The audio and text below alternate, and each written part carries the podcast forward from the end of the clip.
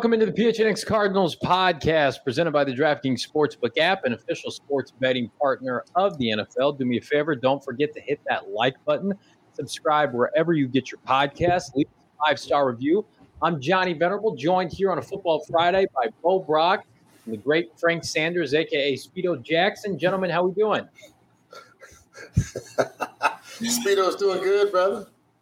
Man, we're doing great. Uh, Speedo Jackson, is that like Southeast Jerome, Clinton Portis's alter ego? Is that Frank Sanders' alter ego as well? It's one of them. It's one of them, my man. It's one I indoctrinated. There's a great story behind Speedo Jackson.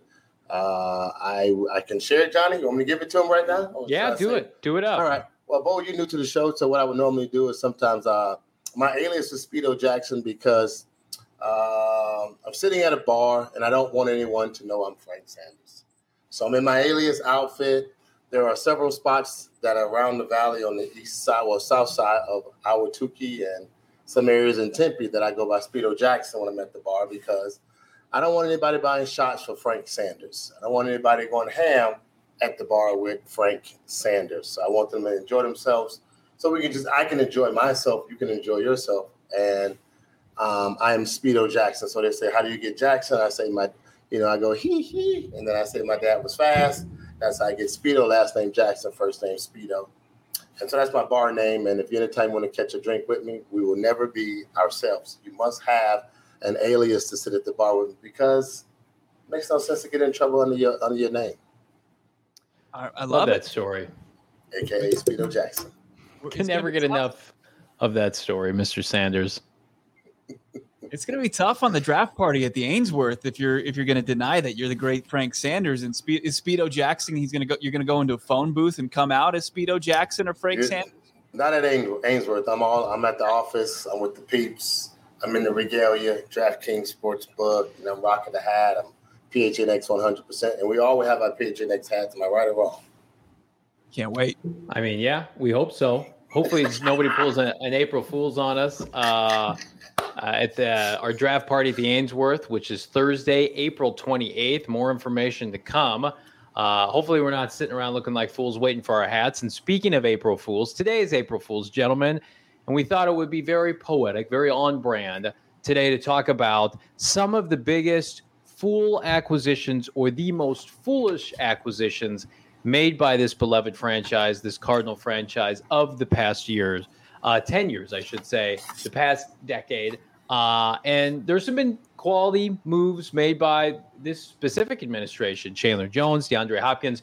But Mr. Bo Brack, there have been uh, a lot of head scratchers, to say the least. And you want to kick us off with one of the most foolish in recent memory. I, I, mean, I don't think you can get away from this. I think 2018, as far as the quarterback room, you probably got two people that had this franchise fooled and there are receipts like social media twitter is is filled with receipts where people believed in this and the signing of sam bradford the biggest thief in nfl history frank this guy made 130 million dollars in his career he made more money than tony romo in his football career and i don't know what he really has to show for it three magical games here in the desert playing for the arizona cardinals before josh rosen took over for the rest of the season i think that was the biggest full job this organization has done because it was after the BA era. It was Carson Palmer who played the position at a high level for a couple seasons when he was healthy.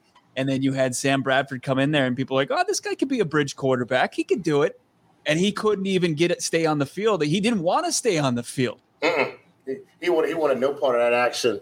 Just like uh, this guy's, he's had nothing but repeated injuries from the time he left the college football rankings over at Oklahoma. They thought he was good. He got hurt at Oklahoma uh, multitudes of times. Then they, then someone said, let's draft him and pay him a lot of money up front, which unfortunately changed Cam Newton's coming out party.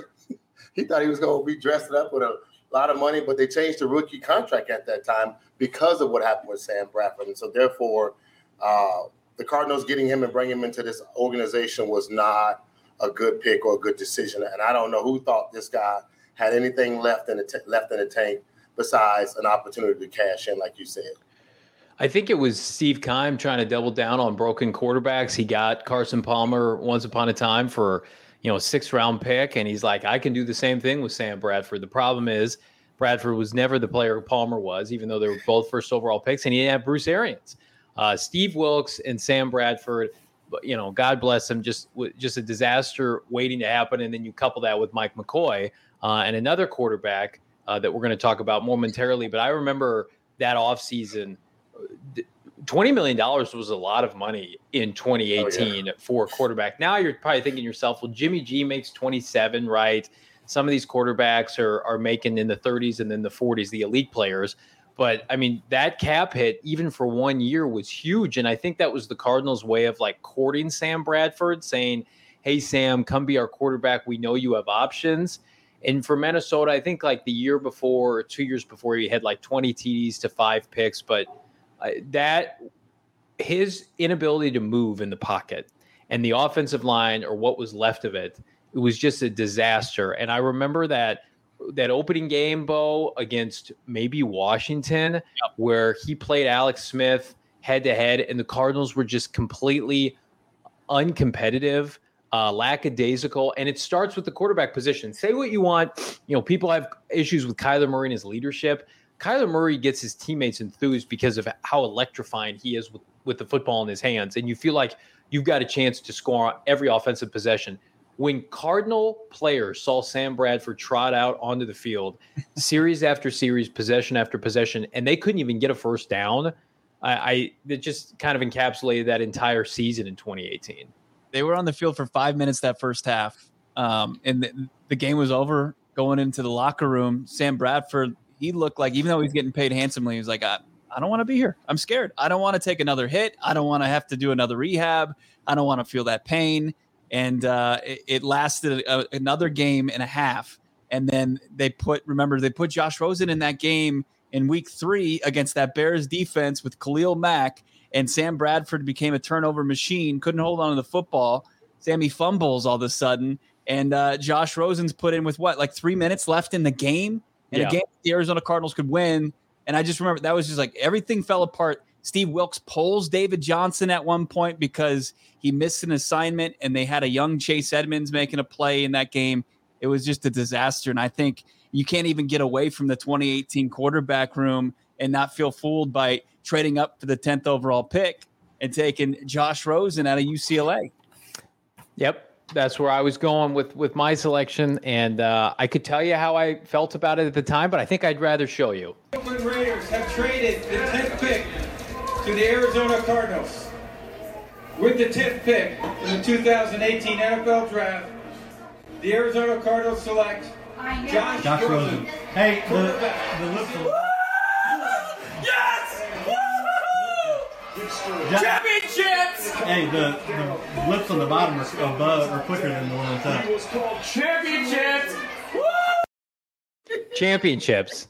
Uh, hold up, hold up, hold up, back, hold up.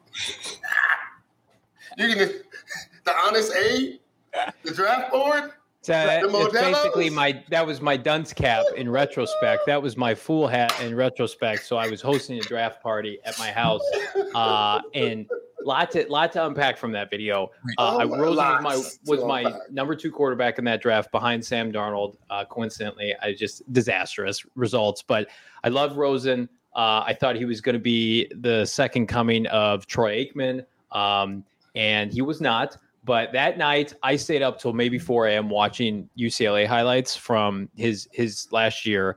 My father is in that video, um, and he is dejected because he wanted Lamar Jackson and he thought we were going to trade up for Lamar Jackson. He does not let me hear the end of it to this day.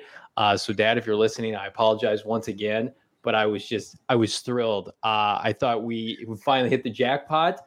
Poor Josh, man. I I won't say we set him up for failure long term because if he was he was really something special, like he would have gone on and caught on with San Francisco or Tampa or somebody like that with really strong coaching staffs offensively. That's I mean, it's the biggest bust in modern draft history outside of like a Jamarcus Russell and the fact that, I mean, the Cardinals thankfully didn't give up the farm. They didn't give up multiple firsts, but they did give up a third and a fifth. I was convinced. I was I was 100% convinced no matter who the coaching staff was and I was excited when Cliff got hired. I thought that was a perfect pairing for him. Um, I was wrong on Josh Rosen. That I was I was made a fool. I thought I thought Abraham Lincoln couldn't tell a lie, and here we are. Here we are. What can, what can you even say? What can you even say? What a bad moment, man. You know, What a real bad moment. Mike Jurecki, who covers the team, he's reported on the team for over 20 years. He said the Cardinals were never in on Lamar. Like they didn't they didn't like him as a quarterback I at all. that. So I I mean, and, and it's if you look back at that draft, and I mean Baker Mayfield's on his way out, number one overall pick, and that Darnold, as you mentioned, he was highly touted. But the two studs in that draft were, I mean, you could flip it. I mean, Josh Allen and Lamar Jackson were the real deal, and everybody else was just a couple guys. It was a sad moment to me because I thought Lamar Jackson would have he would he would have brought some electric something different to the program to what this team needed.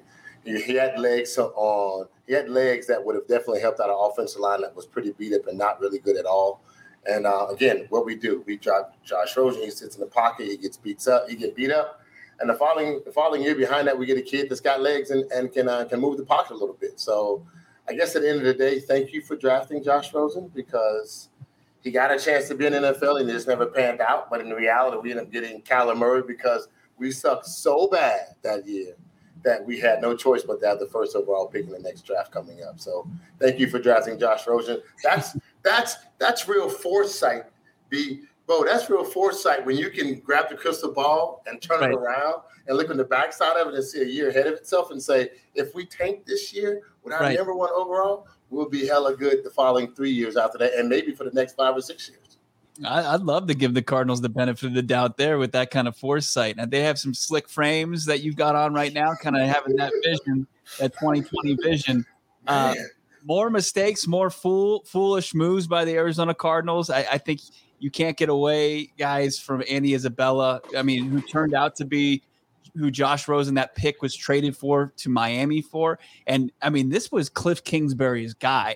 I was just watching video before we cracked the mics today of Cliff Kingsbury just basically throwing a party in the war room, saying this guy's going to make an impact right now. He's my Mhm. dude. He got on the phone. He he was overcome with excitement talking to Izzy, and it just never it hasn't panned out. Which is why I don't think you could hold it against Steve Keim. I, Steve could put his foot down, but if if you want your GM to be to empower his head coach, and think about where Steve was at this at this point in time, like he was having to eat crow on Josh Rosen, so he just taken Kyler Murray. Now he's got Kyler Murray's biggest advocate in in um, Cliff Kingsbury, and so Cliff now wants to double down. He's like, "Give me my little air raid receiver that I need, that I desperately need." Okay, and and it's not like that pick at the time. I didn't like the pick. Um, a lot of people didn't like it. But I mean, for the most part, he went in the draft where he was supposed to go. Isabella Mhm. dominated the Senior Bowl, had a really strong combine, and was a, was a late second, early third round prospect. And so I, you know, I warmed up to the pick after the fact. I thought DK Metcalf was a lot of like a lot of these other combine guys who lack of production in the SEC. You blow up the combine, he's more of an athlete than a football player. Clearly, that was not the case. But you could have sold that to me as a bill of goods. And you know, AJ Brown and, and these Deebo Samuel, they went many, many picks before Isabella. But now looking back at it, Bo, you hit the nail on the head. Like Isabella is synonymous with Rosen because that was the pick that was dealt. So until Isabella, I believe, is moved off of this franchise, that that memory will always haunt Cardinal fans. And of course, having DK Metcalf in your division to terrorize you for these past three seasons does not help either. But Frank, from a receiver standpoint, I mean, why why do you feel like Isabella just hasn't been successful at the NFL level? I think he, you know when he got here, one of the things that did did not help him was he got hurt, and then he then he had COVID behind that, and the COVID situation, he got it, got away from it, came back, but it took him a little time before he became that. Um, unfortunately, it just has not panned out. And then then we go back the following year and we get another kid that's got more speed, more elusiveness, more power, you know. And I think that I'm not going to be another another side note is that I think that the offense just does not fit uh, that type of person. Our offense is to stretch the ball down the field. It is not a underneath throwing the ball. It is it's quarterback throwing the ball over the top. Air raid means air raid, not just these little dinking dunk pop. You know, these, spot and pop these guys and on these little short routes. It was that that was not the case, and um, so I don't know why Cliff was so excited about him when it does not fit his system, and he and he has not shown that in none of the receivers that he has right now. We've had Christian Kirk, who's who's agile and very quick, and you can get the ball to him in his hands pretty fast, and he can make things move. did the same thing with uh, with, with with Rondale Moore, and we have not done that yet. So to have to be so excited about Andy Isabella, I saw his highlight tapes, and if we we can do both, go back and watch Andy Isabella and watch Rondale Moore, and be just as excited about these guys and what their potential future will be. But unfortunately, our offensive system does not fit those guys per se. Any other uh, honorable mentions as we wrap up foolish Oh, moves for the Cardinals? I mean, what Can I say got? Nkemdiche? Uh, Yeah. Robert Robert Nkemdiche, uh, defensive tackle out of the SEC, Mississippi State. Am I wrong? Oh, Uh, Ole Miss. Ole Miss, Ole Miss, just Miss. a total 100% bust. Like, did he ever play a down in the regular season? He did sparingly. Um, Just what the heck talk about wasting God-given talent and Whoa. just being a freak of nature. And I'll, I'll never forget when Ole Miss upset Bama that year. I think Bama won the national championship, whenever that was, 2016, um, and he dominated them. He dominated Nick Saban for four quarters, and I I, I didn't dislike the pick because I thought, okay, if if this guy figures it out at the next Right. level, head on his shoulders, like talent's not an issue, and I'm always going to roll the dice on talent. But I mean, he, his parents. I mean, he was. It's come out like he was spoiled as a child. Didn't he have like a a pet, you know, tiger or something? Like he, he never really had to work fell out hard of with a football. hotel room. He fell Yeah. out of a hotel room because he was he was uh, high on was it spice? What was Yeah. it? He, he- There's some mask thing on. Am I wrong? Some Yeah. mask thing he had on. Some. Something that was uh, that was his that was his teammate Laremy Tunsil right before the draft. Yes. He had, yes. he had the gas mask bong. Do you think that because of the fact Nkemdiche was such a bust for them, they just staunchly opposed from drafting Ole Miss players that you know two years later with AJ Brown and and and um, DK Metcalf? I wonder if there's some truth to that. Like we got burned so badly by this program, um, and you really shouldn't operate that way. But I could see that, and it's part of the reason I think that maybe maybe you know they they're they're going to go away from small school guys like Isabella because they've gotten burned by small school guys recently. I to me, I, I think that you could put some merit on the fact that they they didn't want DK Metcalf because they they took a player from Ole Miss just two years prior, and it was such a disaster. It was such a disaster. That, that's something to look at in, in, in hindsight. That is definitely something to look at. What about I Chad Williams in 2017? I wrote down today. You, I don't think he ever played down for this team. Now it's a third round pick, but It was a They third round pick that never went to the combine. they were high on him based upon his speed and what they thought they saw behind closed doors. That that's not necessarily on. You say Kimes, but it, this is what happens in the war room. There's there's tons of scouts, and I always say, God bless the guy that is arguing for a Bo Brack or a Johnny Venerable that's in the meeting room or the talking heads, and they're sitting there looking at a vision board or a draft board that has what 600 something names or 300 something names of players that can potentially draft. They have those that we need and the wants and those are top picks, but God bless you if you're the guy that someone's arguing, saying, "Hey, this guy Chad Williams has he's he's six foot three, he's got speed, he's just coming from a small school, he's not in a situation where they're throwing the ball a lot, but I see a lot of upside in this guy." That's the guy we want to talk to that that was pitching him to Steve and really arguing because sometimes you can't be a soft voice in a draft board room. You have to believe in what you believe in, and I, you know you have, you have to really extrapolate the points that point of emphasis on why you think this guy's going to be good to that team. They brought him in here, but unfortunately, he was a bust. So I'm, I'm with you, Johnny, on that. If they go away from guys from small schools and they just don't, they have not, they've been burnt enough that they, that, that they shouldn't believe in it, then I mean, I can argue, I, I can see that, I can see that being a point that needs to be made too as well. And there was a guy the next round that they took at guard, Dorian Johnson out of Pittsburgh, that literally never made. He didn't even make the team. he had health issues, right? Yeah, like I had a, a blood clot or something something going on where, and again, like you get to day three, and I'll give you some. You know, you miss on Hakeem Butler. Like Hakeem Butler was going in the fourth round. You have the top pick for a reason. Like his upside was great. I don't get. I don't care if you miss on a guy on day three. Those are lottery tickets upon lottery tickets. But it, when they were drafting just complete no names uh, in the second and third round, uh, who's the, who's the corner that they took? Brandon Williams, who was a running back that they tried to convert. It was that same draft. The only thing that saved the 2016 draft was they they had enough sense. They traded the second round pick for Chandler Jones, but they coupled the Nkemdiche pick in 2016 with Brandon Williams, a running back converted uh, to corner. Um, And he just, I think that was Keim just getting way too cute. He's like, I hit on David Johnson, I hit on John Brown. Like, look at these other small school guys. That's that's thinking you're smarter than the room. And it, I think it carried over for a couple more years. That's why I've just been a staunch advocate for this team drafting elite players from Power Five schools, from teams that get into the Final Four that are in the top ten. Like, uh, just you, you know, Haason Reddick, notwithstanding, because they played him out of position. Like, anytime this this this squad goes small school recently, it's has not worked out well. I agree with that. Logan Thomas. How about Logan Thomas? Bryant Johnson. Somebody said Matt Leinart, Beanie Wells, Michael Floyd. How about those Can we talk? names? Can we talk about the Bryant Johnson situation? Um, in two, what was that? Two thousand three.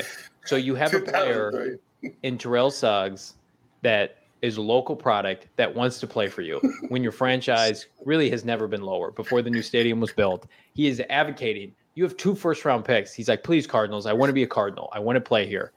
They not only don't take him, they take another pass rusher in, in Calvin Pace, who um, doesn't do anything for you, and then you let him go, and he goes and has a productive year with the Jets. That Mhm. that I think was one of the lowest points that 2003 draft where you have two firsts, Bryant Johnson and Calvin Pace, and then you basically bottom out the next year and you're gifted Fitzgerald. But Terrell Suggs, man, always wanted to be a Cardinal. Then they brought him back for the retirement tour and didn't go well either. Hey, Bo, you see that crystal ball again? How he stunk in 2003? Then flipped it and got Larry Fitz. Come on, man. There you go. Coming a, a Keim is a magician. I will stink a year. I go get some guys. I bring them in. They're going to suck. We're going to flip the ball. And then in the back end, we're going to get somebody that you're really going to love. Larry Fitz, Kyler Murray, Cliff Kingsbury. Got to be happy about that. You agree with this, Bo? Pick and spread says, I will say this ever since the 2019 draft, we've been a lot better at drafting than before. Byron Murphy, Kyler Murray, Zach Allen, the Jalen Thompson's been fantastic. Isaiah, Lecky to Rondale Moore, fourth rounder Marco Wilson. I I would agree with this, but I mean you're basically going from you're building from the ground up, and a lot of those picks were early picks. put that Okay. back up. Kyler, Oklahoma. Byron, Washington. Zach Allen, BC. Jalen Thompson, Washington State. Simmons, Clemson. Rondale, Purdue. Fotu was even Utah. And Marco from Florida. Those are all big school guys. They're all Power Five guys. There you go. I mean, Tremendous, tremendous, tremendous point. You know who's not on that list? Andy Isabella, UMass. and you know what? I, I will say this for Steve. If this is if this is what he's trying to achieve, by the way, uh, our first round pick from Tulsa isn't on this list from from last year, but uh, we digress there. Um, if this is the the new formula for success for Keim and Company is to build through the draft with Power Five elite level players, like I'm okay with that because the sustainability factor is huge. Like they don't have to worry about safety for the next five years because they've decided to just draft two two premier safety products in Jalen Thompson and Budda Baker. Where they have concerns are receiver, where they took an Isabella, right? Once upon a time, where they played Christian Kirk out of position. So you look at like the positions where they've missed on, and it's it's pretty easy to see why. Like DJ Humphries came around once upon a time because he was a top prospect out of Florida, right? And you look at, of course, Kyler Murray, you know, dominating teams left and right at the collegiate level into the Final Four. Had you know Alabama on the ropes in the second half of that Final Four game. I just it it if we try to make sense of it, it makes sense for you. Mark, Mark uh, Marco Wilson was a top prospect that probably Mhm. would have been a day two pick. Wouldn't you say so? Had he not thrown his shoe, and then that's the kind of flyer you take uh, on on day three of the draft. It's like I want the athlete. I don't want an I don't want an overachiever unless you combine it with the fact that he dominated a Power Five school. That makes sense. I mean, the Nkemdiche thing is, I think he had too many red flags and he slipped for a reason, and teams were scared to take him in the first round. And Keim, that's where you know that's it's the difference. But the difference too was you said that's a day three pick. That's where you kind of you take those those hail marys. That's where you can take a guy like Honey Badger, where you talk about the complete polar opposite of a foolish deal. They took the chance on Tyrann Mathieu, and it worked out well for this franchise and him too. He's still playing in the league at the high level. Sure, he's not signed anywhere, but. uh you know, he was he was a definite hit for Steve and crew. I got a question on on uh, Twitter that it's not in the chat, but I wanted to bring it up to both you guys. Calais Campbell letting mm-hmm. him walk uh, several years back. Then, of course, going to Jacksonville in the running for Defensive Player of the Year. Now they ran a different system, and and and Frank, you pointed that this out before. Is Calais was probably underutilized as a five technique, and then eventually got to play the four three end a little bit and defensive tackle. Uh, is kind of where he flourished late in his career. I agree with you. I think that uh, Calais is Calais would be a good fit in a lot of systems if you wanted somebody to come in and just you know bull rush the passer and at least take up some space. The Cardinals did a good job with him. I think that at the time they let him go, his money on the table was just too much for him. And again, I think it was. I think it came to like a million dollar difference mm. on him deciding to be here or go to Jacksonville. It wasn't a whole bunch of money that was on the table. But I, I don't think the Cardinals missed him by that much. But it was just enough if that was if that was the thing that you know he felt like he needed to do and made a decision. Um, you're thinking about bringing him back? Because I know you said he's on the market. You want him back, don't you, John? 30, he's 36. You want him, John? I don't. But you want him, I mean, Johnny. I'm indifferent about that. That doesn't move the needle for me. I mean, it would be a good. I think it'd be a savvy late offseason move by Steve Keim if that's if it's still available to him. I mean, watching Baltimore just whiff and whiff and whiff on players, uh, they might probably just try to bring Calais back. But he was good against the run. He was good about getting the passer. I think what role he would need to play for the Arizona Cardinals, he would be a good fit. Lots of lots of misses, right? I hope all of you right now, uh, as you prepare for the Final Four this weekend tomorrow, do not miss on your picks via the DraftKings Sportsbook app.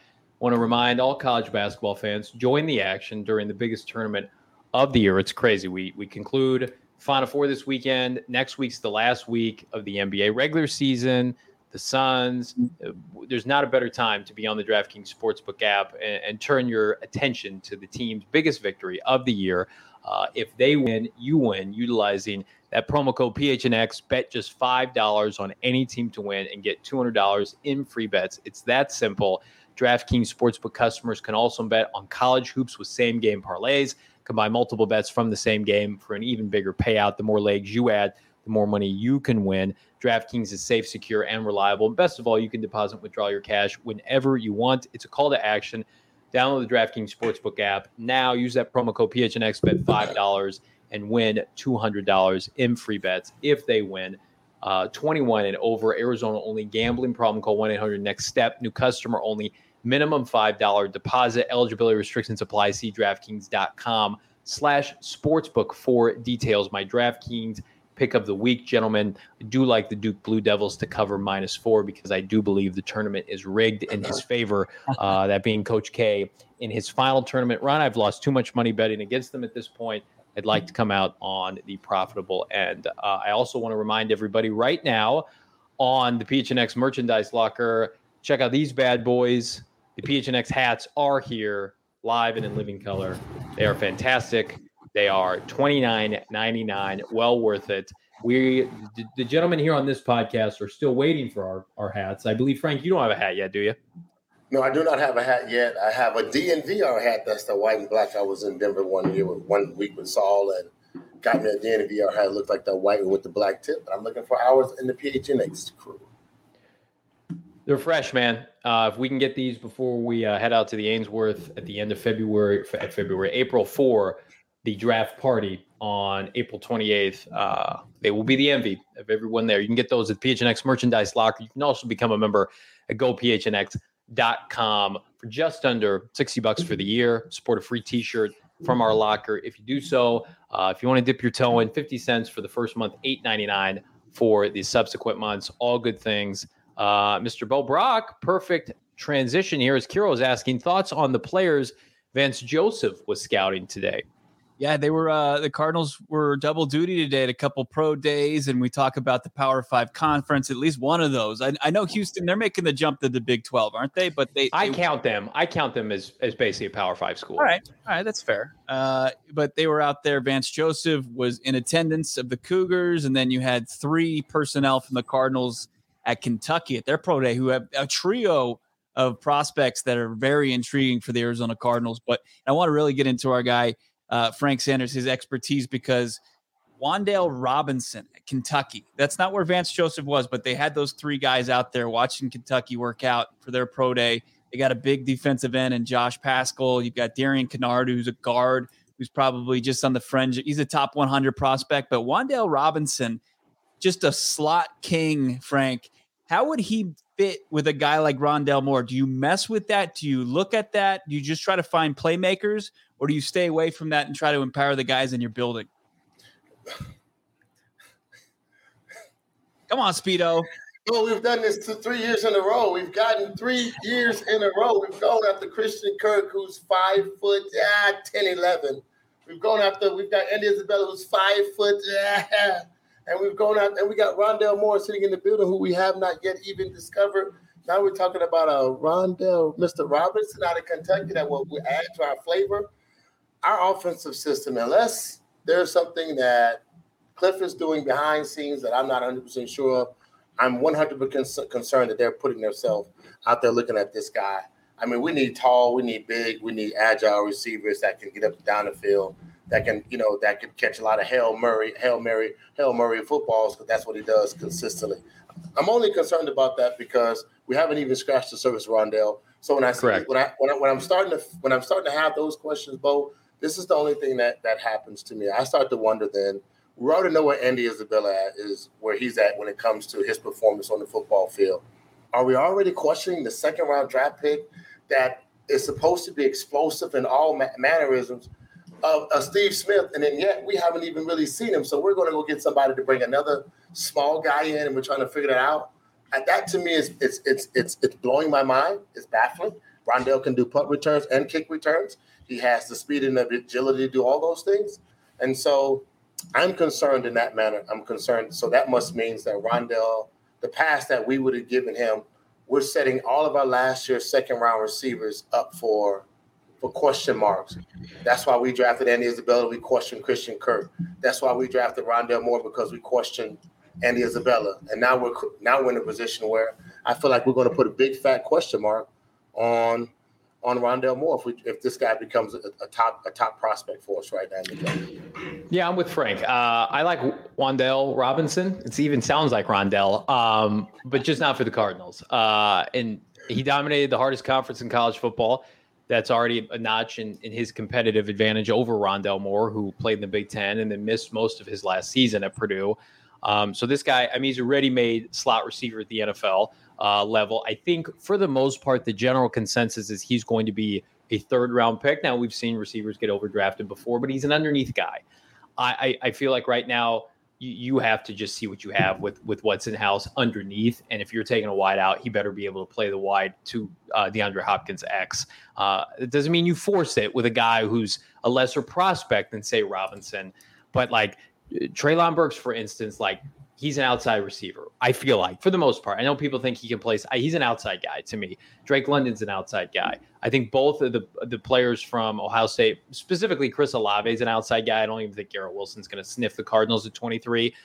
I, I need somebody with some size. I even so if you if you want to take the kid from Georgia based on projections at the next level because the production's not there, I'm okay with that too. I mean that that's DK Metcalf all over again. So I, at the end of the day, like this team cannot get caught up. And because if you if you're not if you're taking Robinson in the second or third round, and you and you say this guy's going to be a playmaker for us from day one, like where does the ball go then? It, it, what's Rondale? What's his snaps look like? I've seen this too many times. Like there is a spot to be had outside opposite Hopkins today that is not filled. It's not filled by AJ Green or Julio Jones or Odell Beckham. It's vacant for a reason. Inside, underneath, I mean, you could say Isabella. I, let's just contextualize it. They have three starting receivers. One of them is an All Pro as an ex receiver. One of them is their Z with Rondale Moore. Who is the Y? We have to find the Y, right? And drafting somebody like Robinson doesn't help that. It only only confuses the rest of us. I feel like I'm listening to Tony Robbins. You got to you have to find your why. The Arizona Cardinals have to find their why as well and uh, it's not Wan'Dale, unfortunately. This is not an indictment of the kid, too. I love him. This is just this is a cardinal thing. This is a cardinal sure. thing. He's he's five eight. He's five eight. You're gonna have two your your foundational receivers that you're gonna move forward with your five ten quarterback. I mean, you guys, you're gonna lose. I know it's football. You're not playing pickup basketball, but it's you can't build a, tr- a, a football power with a bunch of guys and they're six feet tall.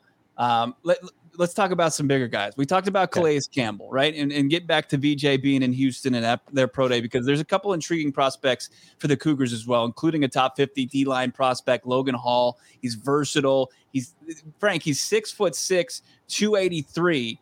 He's got some beef. He looks a little bit like when I watch him on tape, he looks I don't I don't want to say JJ Watt because that's that's that's very nice to a guy who's not even a first round pick. I think Zach Allen, maybe when I watch him, I think he can kind of he's pretty shifty. He can play inside, he can play outside.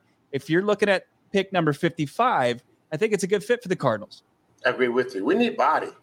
We need somebody big and somebody that can get they, they can they can they can stretch their wingspan out there, man, and, and reach and grab some tackles when they're trying to pull or guards when they're trying to pull and let our linebackers run through those seams. That would be nice to have.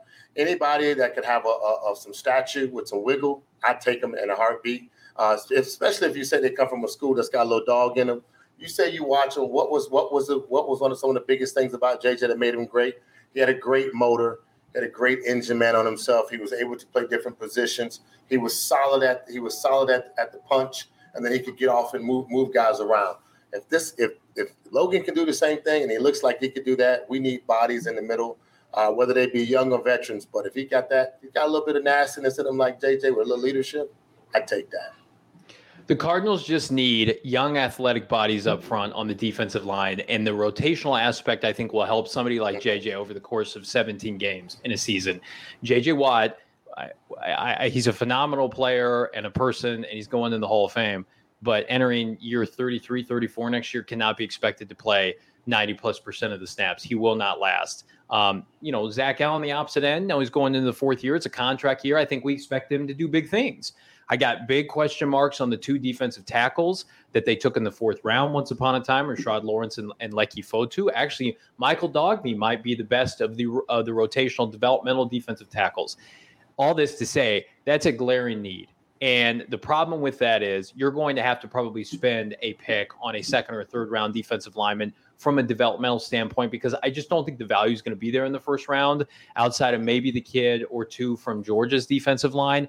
I, I to me, I would almost try to double dip if you could. If you're able to trade down, accumulate more picks, and take two defensive linemen, a three technique, a traditional nose, and a five technique. That's what the Cardinals need to do because again, I it's it's the opposite approach with what we saw with Zaven Collins and Jordan Hicks last year, and to a lesser extent Isaiah Simmons the year before. Like in Vance Joseph's defense, like Jordan Hicks doesn't leave the field, right? He plays 90 plus percent of the snaps. At mm-hmm. least the defensive lineman, he will rotate guys if especially if they can show they can play. And you just need bodies on the defensive line. So I'm all for that. I know I've been adamant, like stop giving Vance Joseph high picks and then not letting them play. I think the caveat to that is defensive line, defensive tackles, because number one, guys like Watt need breaks, and number two, you just need rotational guys. I think that's a safe space to play in if you're Vance.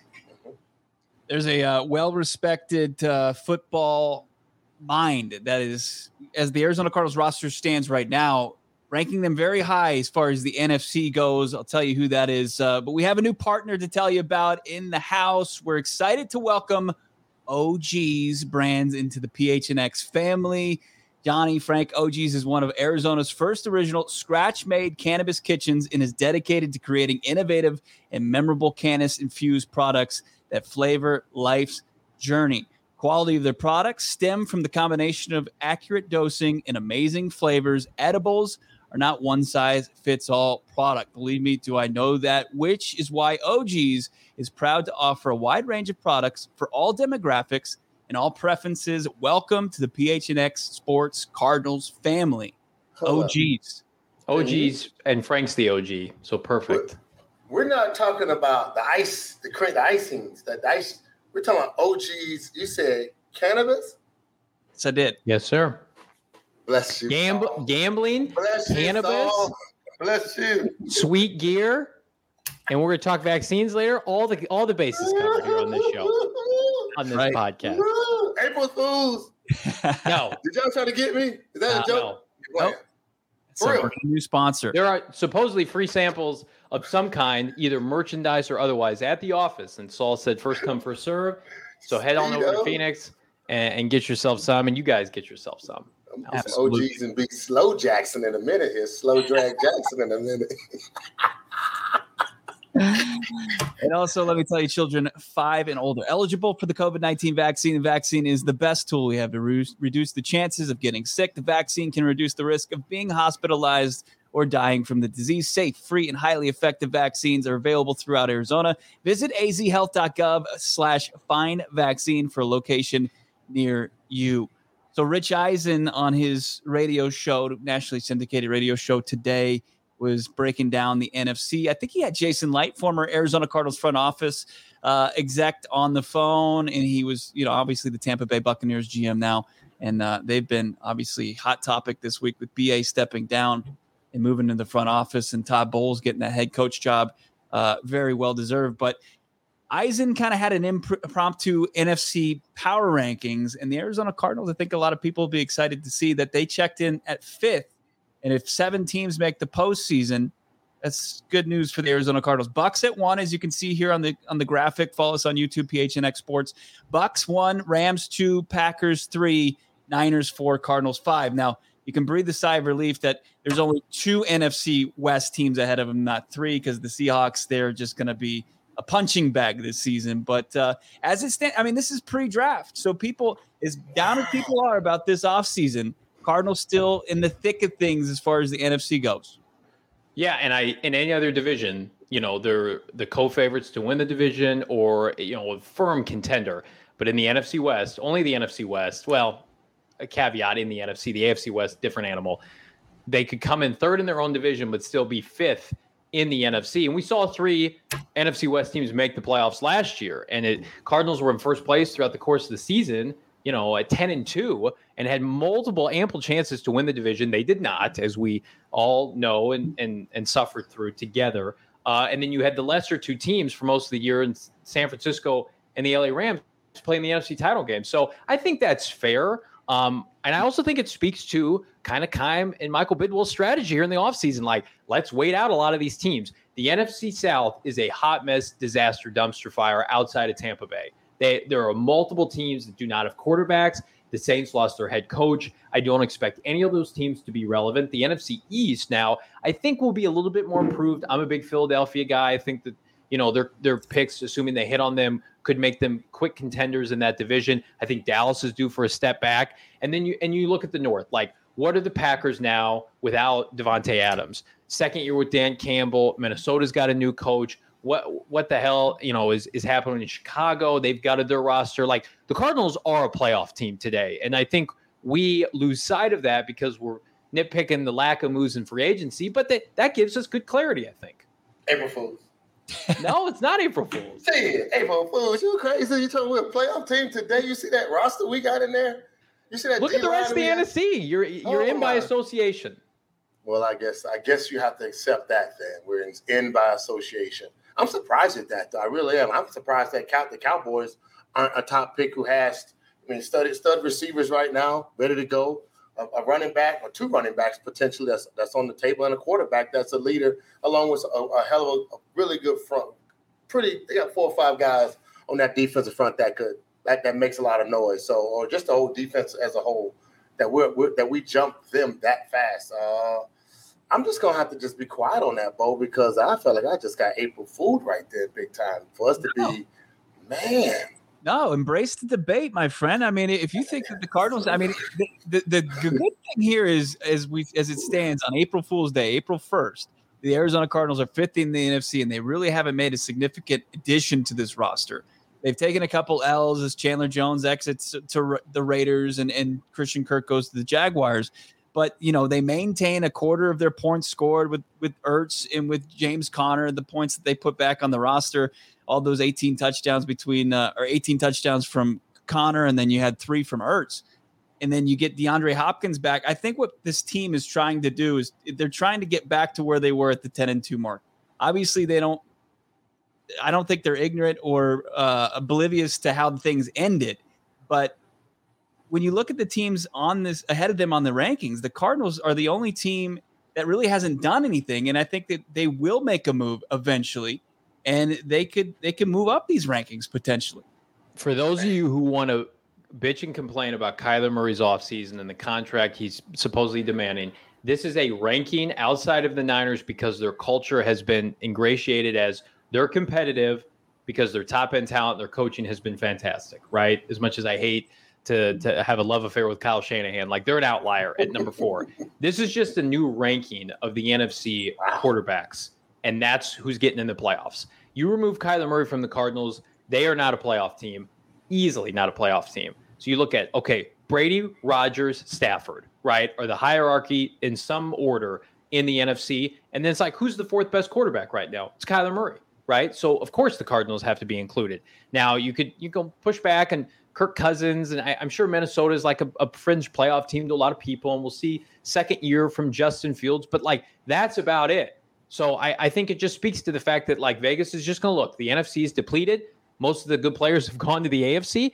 Cardinals still have a top 10 quarterback and Kyler Murray. They're a playoff team. You take Kyler Murray off of this team, they are a top 10 team drafting, not a top 10 team, but a top 10 team drafting. So Hey, if I'm Keim and company, like, yeah, I'm, I'm sitting back on my hands. I'm letting free agency come to me. I'm, I'm gearing up toward the draft, but like, make no mistake. And I love Hopkins and Budda Baker and James Conner and Zach Ertz and all these guys. They don't matter one iota if the Cardinals do not have number one under center or in shotgun, I should say.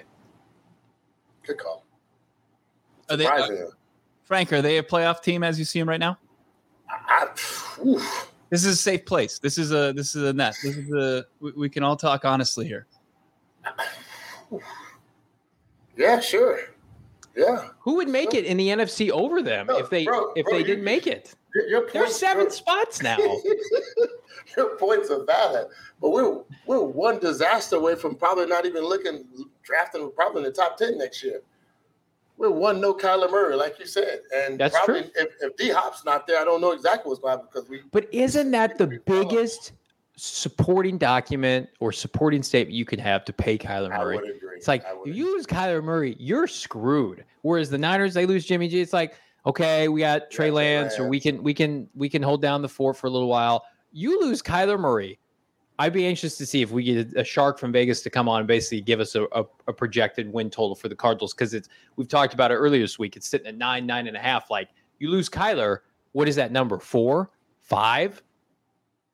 But but if you give him if you get a playmaker opposite DeAndre Hopkins in the draft, you add some glue guys in the middle, you fill in those gaps. I think what they they're fully capable of doing. You can be and call me naive for believing in Steve Keim for that, but I think that when you look at this roster, you've got Kyler at the quarterback position, and and if he can do what everybody believes he can do, this you know the sky's the limit for this team. And you've got DeAndre Hopkins at wide receiver, you've got James Conner at running back, you've got the the offensive line, Rodney Hudson.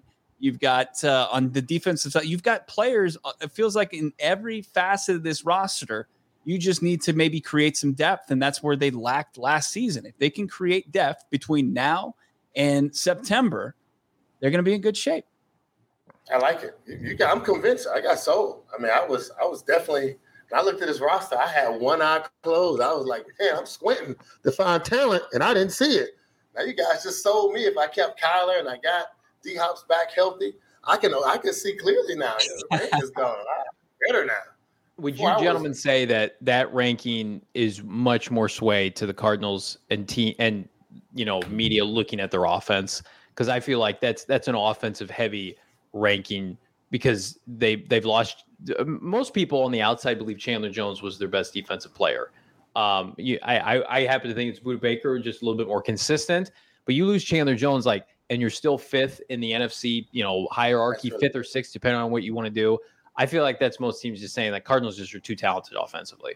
Yeah, I mean, we've seen what this defense can look like without Chandler Jones before, and they they finished, you know, fine as far as sack totals. They they actually played very well, albeit with Haason Reddick in the in the lineup. But I think Steve Keim believes he can find pass rush from elsewhere and not have to break the bank, you know, seventeen and a half million dollars that Chandler Jones got. So uh, we'll see. I mean, can can he kind of dial it back a little bit? Can he go find that Jonathan Abraham of the 2022 offseason? Can he find that Dwight Freeney the 2022 offseason and kind of wring that washcloth out of whatever player it is, that little talent that might be left and get to the quarterback like five and a half, six? They don't need a guy to be double digit sacks, guys. They just need somebody to be to join the rotation. They, I mean, if they give $12 million to Dennis Gardeck, he's not just going to be playing teams. He's going to be a guy coming off of a season he returned from uh, knee surgery.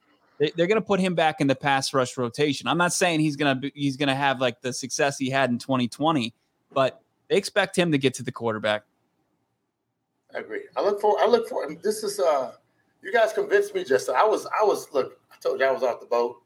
I was hanging on, but I was hanging on to the flag in the back end of the ship while we just just on the rail. I'm just I'm just waving in, all the water splashing in my face. But Johnny, you guys you brought me home. I'm I can us being I can us being the top five if we get we get the pieces back. I, I, I agree with that. We do need some we need some help, and hopefully that uh, there's a game plan ensue that we will be able to see come to pass. And while we making it happen, I'm I'm um I'm about to. Oof, got me scared over. It. I thought it was April Fool's Day. Now, I appreciate you buying what we're selling. Um, I think it's thin ice, right? I mean, I feel like they're they're walking on thin ice the way that things are constructed. I mean, like they're they're a player away in, in every spot too, going down to where things become very tough to operate. You know, Kyler, Kiro, Kyler Murray plays 17 games next year. I think they make the playoffs. Hey, Kiro said something, and I think this is this is apropos. You guys look check it out. He said, "What about the schedule?" Yeah. I mean, when you look at our schedule, you know, this this schedule is demolishing. If Kyler Murray, this is something he brings up to the table. If, if Kyler Murray gets this roster to the playoffs, man, we need to extend them easily. But when you look at our roster, you guys, you, you look at our schedule. It's uh, it's not an easy one just to pass up on, considering what we have as a talent right now on our team. A lot of good stuff, gentlemen. I want to remind everybody be sure to like, subscribe, leave us a five star review wherever you get your podcast. Monday will mark the debut of former Arizona Cardinal running back Damien Anderson, who is joining PHNX Cardinals uh, with our little fan family here that we're, they're cultivating. We love the support. Uh, we love the energy from everybody out there. We appreciate the support. We put a bow on Mr. Bo Brack's first week, which is, I feel like you've been with us for for weeks now, for months now. It's just become such a natural thing, Bo, to have you on the show. It's been a blast. It's flown by, even though, yeah, you're right. It's, it felt like we've uh, been doing a month's worth of shows, but we're just comfortable together. Me, you, Speedo Jackson, we're a big happy family, and we're excited to bring DA to the fold on Monday. Everybody, make sure have a great weekend for Bo Brack, for Frank Sanders. I'm Johnny Venerable. Again, check us out, Go gophnx.com, PHNX Sports on YouTube. We'll see you after this weekend. Take care, everybody.